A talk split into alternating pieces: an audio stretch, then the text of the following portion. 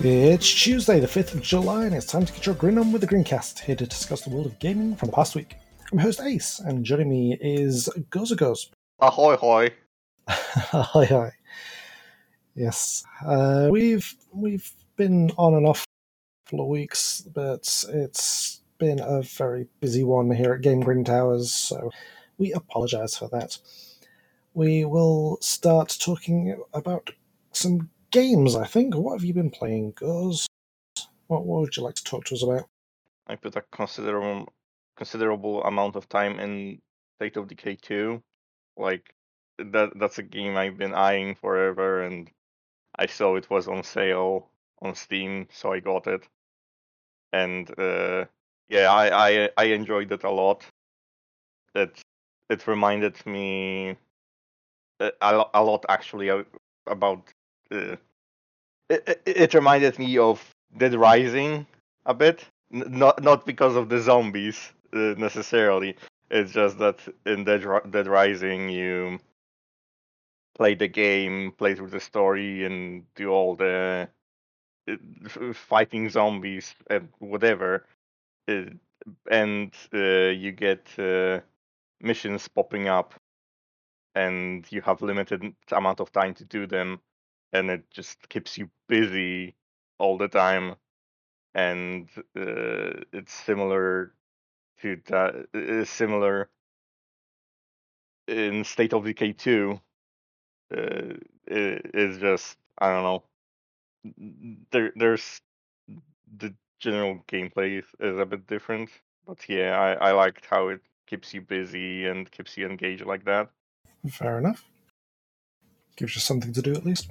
Hmm Myself, um, since Far Cry 5 has hit Game Pass, I've jumped into that. I did play it on.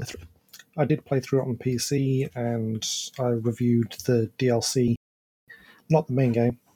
Someone else did that for Game Grin.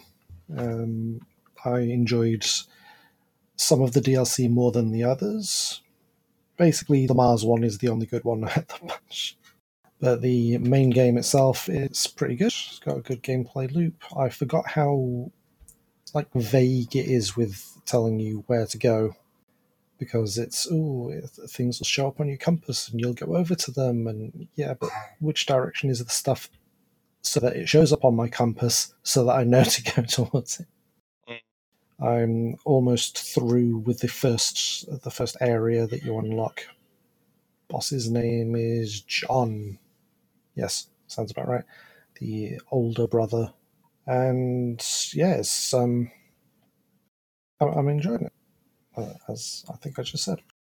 John sounds like an exciting name for a boss. well, it's set in America, so there has to be a John somewhere. It's not like if it was Dark Souls, it would be John the the the ball breaker or something. Well, uh, I think following that logic in Far Cry 5, it would be John the Yes Man, because his whole deal is say yes to confessing your sins. I don't know. Huh. There's a, a big uh, religious tone to the game if you haven't played it. All right, I've seen uh, I seen like promotional stuff for that with like, yeah, it looked very culty. Oh, super culty. Since I've already played it, it's it's fun to knowing how the game ends to see things kind of hinted at at the start. Like you you, you wouldn't know that the game's going to end how it ends based on what they are saying, but once you know the game ends how it ends, you pick up on the hints, and, and it's it's very fun. Yeah, that's that's definitely that that's a good thing uh, uh, to have in like plot-driven games. To like when you replay them, you know, to you pick up on some details that that that you didn't before. I mean, Yeah, Yeah. yeah.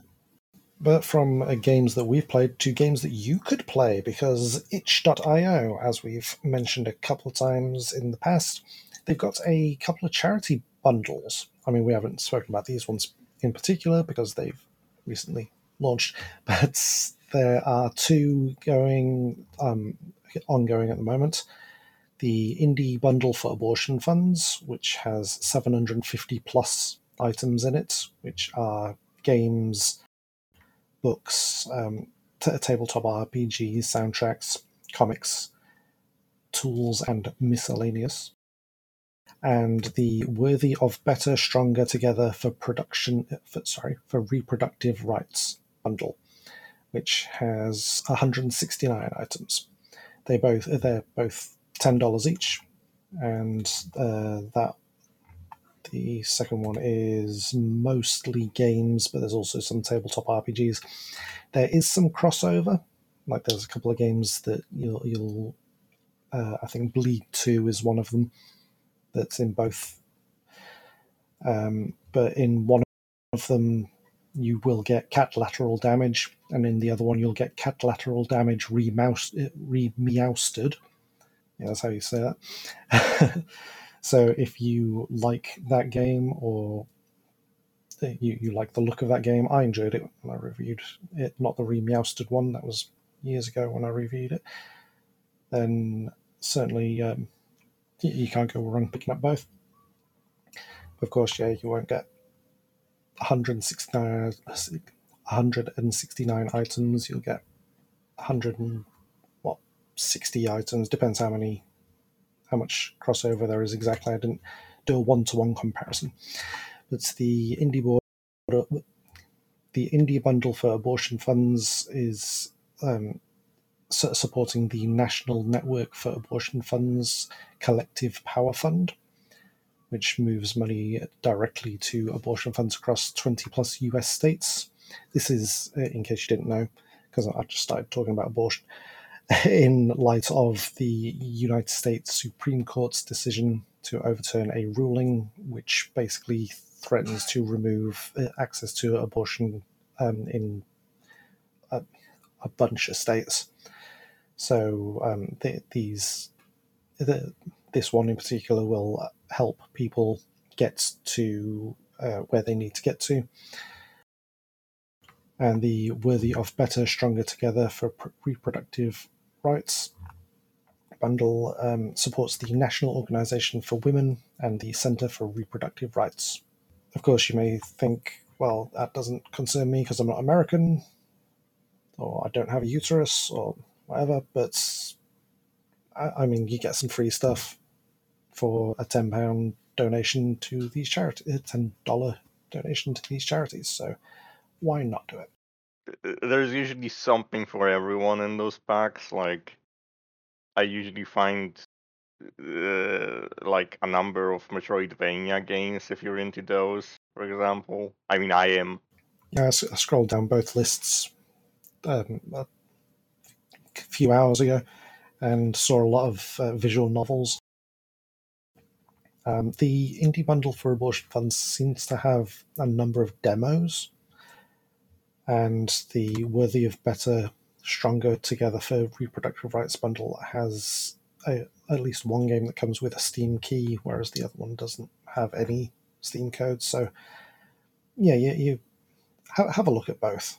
What's what's it what's it cost to look? I, I also I also found uh, uh like uh adventure puzzle game where you turn into a ghost or something. That that, that, that that's that's cool. Yeah, there's some really good stuff. If you are you know bored with the selection of games that's on Steam, then you should check out itch.io. There's some really unique stuff on there. There's a uh, well, one of the games that's in one of the bundles is a PlayStation One style horror game, and uh, uh, there's a, a uh, a Game Boy style fishing game.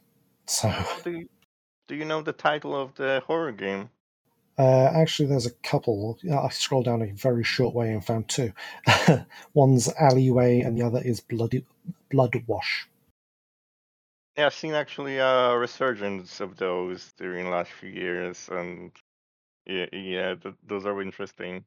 Like especially if they try to imitate the art style. It's, some people call it crusty graphics. It's it's Yes, it's actually hilarious to me that people will complain, oh, that looks like a PlayStation 3 game, and there's people out there making PlayStation 1 looking games. Hmm. It feels a bit like I I, I don't know. I, I didn't follow the trend exactly, but when you say retro games, you usually think pixel art, and now it's like moved on to 3D graphics, but crusty 3D graphics. Yeah, I've had this conversation a couple times in the past, and like 15 years and more is is the uh, would be the cutoff for that is now retro. So Mhm. GameCube is a retro console, even though it, for for those of us who bought it on launch, it doesn't feel like that. But speaking of old games, Ron Gilbert has come back with a new Monkey Island game, the series that he helped start with Return to Monkey Island. Unfortunately, people aren't very happy about how it looks because, well, I mean, I literally just brought up the example of people complaining, oh, that looks like PlayStation 3 graphics. So um, Ron Gilbert had a personal blog that he posted up some screenshots and some gameplay, I believe, and the comment section was just full of toxicity, people being horrible about how the game looks and taking and taking it personal, being mean in personal ways to the development team behind the game. So Ron Gilbert has closed down his blog, saying that he's just not going to share anything because, well, why would you if the only thing people, uh, the only thing that people are going to say is, "We hate this. We hate this. You suck. I want you to die." Like that's that's harsh, no matter how the game looks. Come on. Yeah, I I I seen that like on some games Twitters uh, the developer will share an update for the game and like a bunch of responses are like so fucking mean like why just don't play the game. Just don't look at the twitter. If you're not interested in the game if you don't like it just go look at another game. I don't know. There's people saying that they're fans of monkey island which first game came out in 1990 it had a sequel which looked exactly like it, all 8 bit pixely in 1991. And then the next game came along and it was cell shaded cartoon graphics, which looked nothing like the original game. And then the next title came along several years later, and it also looked nothing like the original game and looked nothing like Curse of Monkey Island with the cartoony graphics. And then the next Monkey Island game comes along several years later and it looks again different. So, what is your complaint if you don't like the fact that they changed the art style? Why do you like this series? Because every single generation they change the art style. Mm. It's uh, the art uh, designer is Rex Crowle, who also designed Little Big Planet, Tearaway, and Knights and Bikes. Um, not too familiar with that last one, but Tearaway and Little Big Planet had um, have uh, really um, what's the term? The, the, graphics look very handcrafted, like someone's gone in the art supply drawer and created these games. So, Monkey uh, Return to Monkey Island looks exactly like something that Rex Crowle would make. Yeah, it's a bit. It, it, it, it's a to- it's tough because people like expect once you make something they ex and they like it they expect you to make more of that thing? Like it's it's annoying. Somehow it doesn't occur to people that creative creatives don't don't want to make the same thing over and over. Yeah. Like they want they want to try new things and yeah see how it turns out yeah they're not being creative if they're just making the same thing over and over again if if picasso just kept painting sunflowers then what, what would he he think of his own work? He'd, he'd be bored of painting sunflowers. Seriously, it's and uh, yeah, yeah, people would bring someone up uh, like that and just think that they did the same thing over and over. Like, I don't know what I'm saying. It's yeah. Personally, I like the Monkey Island games for the writing, not for the graphics, which again, 8 bit, cartoon style, 3D, tank controls, changes every single generation. I played it for the writing because I enjoyed the characters and, and, the way they interacted with their world, and and seeing three headed monkeys. Yeah, you, you you'd think that would be the draw of the genre is the the story, uh, and not the graphics. I mean, you, you think people want to play point and click adventure games because they are point and click adventure games. No, no, they want to play them because they are. Uh, I I don't know. because you point and you click and you interact with objects and you you hear you hear dialogue and you learn details about the world and stuff like that. Like it doesn't like it, it a certain art style isn't in, integral to that experience. And it's not like they've changed the the game genre either. It's not like Return to Monkey Island is a battle royale. Just people being petty. Of course, the games industry have come out against these fans, these toxic fans, um, in full uh, support of Ron Gilbert, um, Neil Druckmann of um, what's he, Naughty Dog, yeah. Um, yeah, co- co-president of Naughty Dog um, has come out in support, saying that he's a, a, massive fan of Monkey Island from way back. And um, the development di- director for EA, Alex Mann, is um, yeah. Twitter is a, a a vocal supporter of Ron Gilbert, except for you know these toxic fans because Twitter is just full of toxic people as well, unfortunately. Yeah, I, I wish developers did that more, but like it's it's understandable that I I think in uh, during this whole thing someone mentioned why like th- this is why we don't engage in fans often because they act this way. And yeah. yeah it's like uh, you probably see developers see uh, other other developers games getting other developers getting shit for some something and they would go to defend them but it's like it, it, you put a target on yourself by doing that and like I, I, I would like to I would like to I, I don't know who who's uh, listening to the podcast, but I would like to, to say this reminder.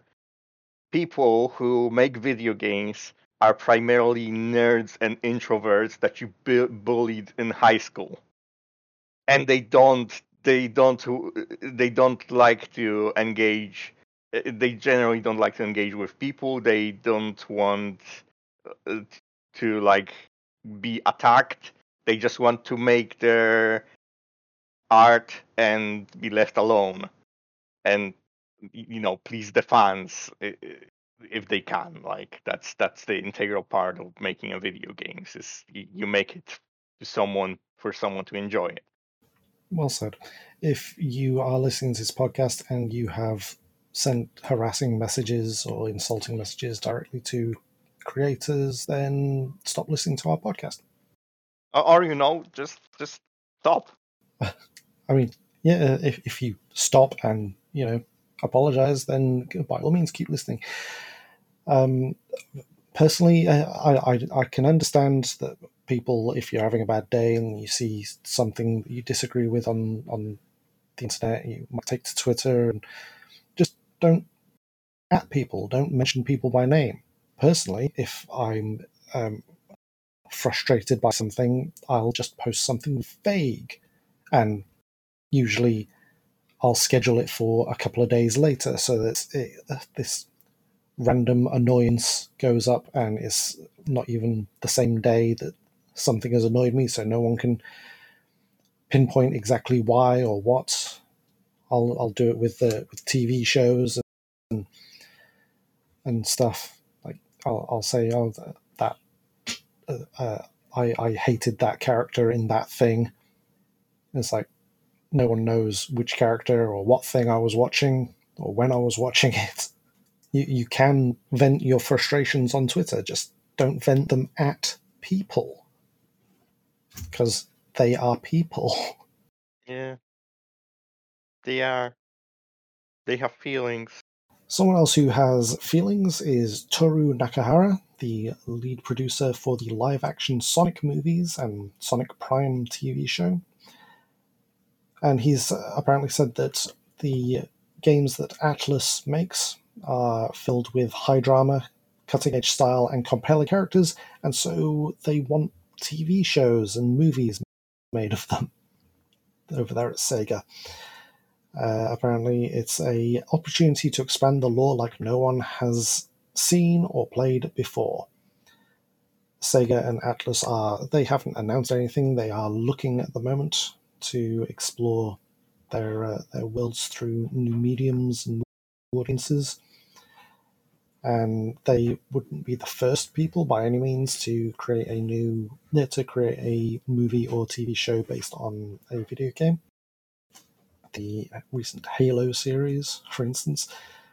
Um, of course, the uh, the Japanese airwaves are filled with TV shows, mostly anime, but fair few TV shows based on anime, uh, based on video games. Uh, Higurashi When We Cry um, is is a one that keeps being revisited. It's had several movies and a couple of TV shows. Um, but I wanted to bring to the bring to the table as our main topic: Is there a video game that would be impossible to adapt into live action? Because there's always that question: Oh, what? Which game do you want to be created in a, in a live action movie? Or, but no, I thought we'd go the opposite way. And which which video game can never ever be a live action thing? So like my my uh my knee jerk reaction is to go to something really abstract like Tetris. like I think they they threatened to make a Tetris movie years ago, back when they were saying, "Oh, Battleship and and Clue," and oh wait, there was already a Cluedo movie before that. Um, but yeah, there, there there was a bunch of board games and stuff. I think yeah, but they threatened to do a Tetris one. Yeah, but what do you do with Tetris to like without like not making it not Tetris? Like, I, I I mean, do you make it about people trying to fit in with each other? But that's like there's lots of lots of media like that, isn't there? Yeah, that, uh, of course, it's easy to make into an animated thing. You just make the blocks sentient, or, or it's about a, a moving company that has to pack things in a certain way, and when they're in a straight line, they get teleported to into the truck or something. But yeah, that doesn't really work in a live action setting. I, I just imagined like some stupid, like one of those like you see clips from uh, Japanese uh, game shows, like weird Japanese game shows, and I just imagine people dressed up with like plush uh, Tetris pieces suits. like I don't know. I don't know what what games do you think would be impossible to adapt? Well, yeah, that's, I've been. I came up with the idea, but I didn't. Uh, I couldn't think of anything right away because well, they they've done Resident Evil because I suppose that's a story driven thing, so it's a bit easier to focus into a uh, live action. Um, how, how, about uh, World of Warships?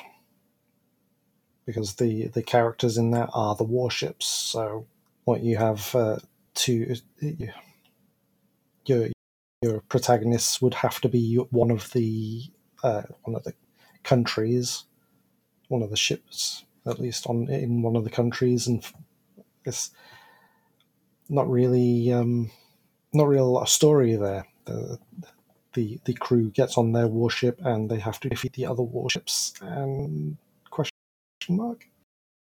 Yeah, I mean, I think we have to ask the question how uh, faithful to the source material the movie has to be, because you can just make Battleship with Rihanna again, which is which is actually kind of an amazing movie. It's so dumb, it's amazing. There, there's like a montage of uh, old army vets getting a battleship ready set to ACDC music. So we just look at a bunch of grandpas getting a battleship ready. and ACDC is playing to make it seem badass or something. But yeah, I, I don't know. World of Warships, if like you want to get it accurate, probably you couldn't do live action thing because my mind went to Cars, to Cars like the Pixar Cars. Oh, right. and that's not live action. World of Tanks would get be, be similar, I guess. There's a collectible card game called uh, Touken Ranbu. It's a free to play game, and it has a long, uh, t- sorry, two product, uh, separate productions of a long running stage play series, a live action film, and a spin off game. Okay. And that's a collectible card game. well, I think I, I think uh, like the conclusion I would arrive at is that you can make everything into live action adaptation if you change it enough to like include people. yeah, so Tetris would have to include people and World of Warships and World of Tanks in the World of Cinematic Universe. I think yeah, people should take the most like I think people should actually do this stuff, like take most abstract stuff and adapt it into live action and see what comes out. Because you might end up with something interesting. I mean, as long as you don't make it something generic, like. But again, if if it's if it's gonna be Tetris, if it's gonna be still Tetris, you have to have the blocks there still. Although now I realize that they could do uh, pixels.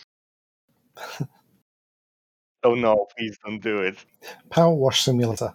That that at least currently in early access has no story to it. It's just you have bought a power wash uh, a jet washer and a waterproof suit, and people are asking you to wash things. Oh, it'll probably be a Jack Black sitcom comedy thingy, wouldn't it?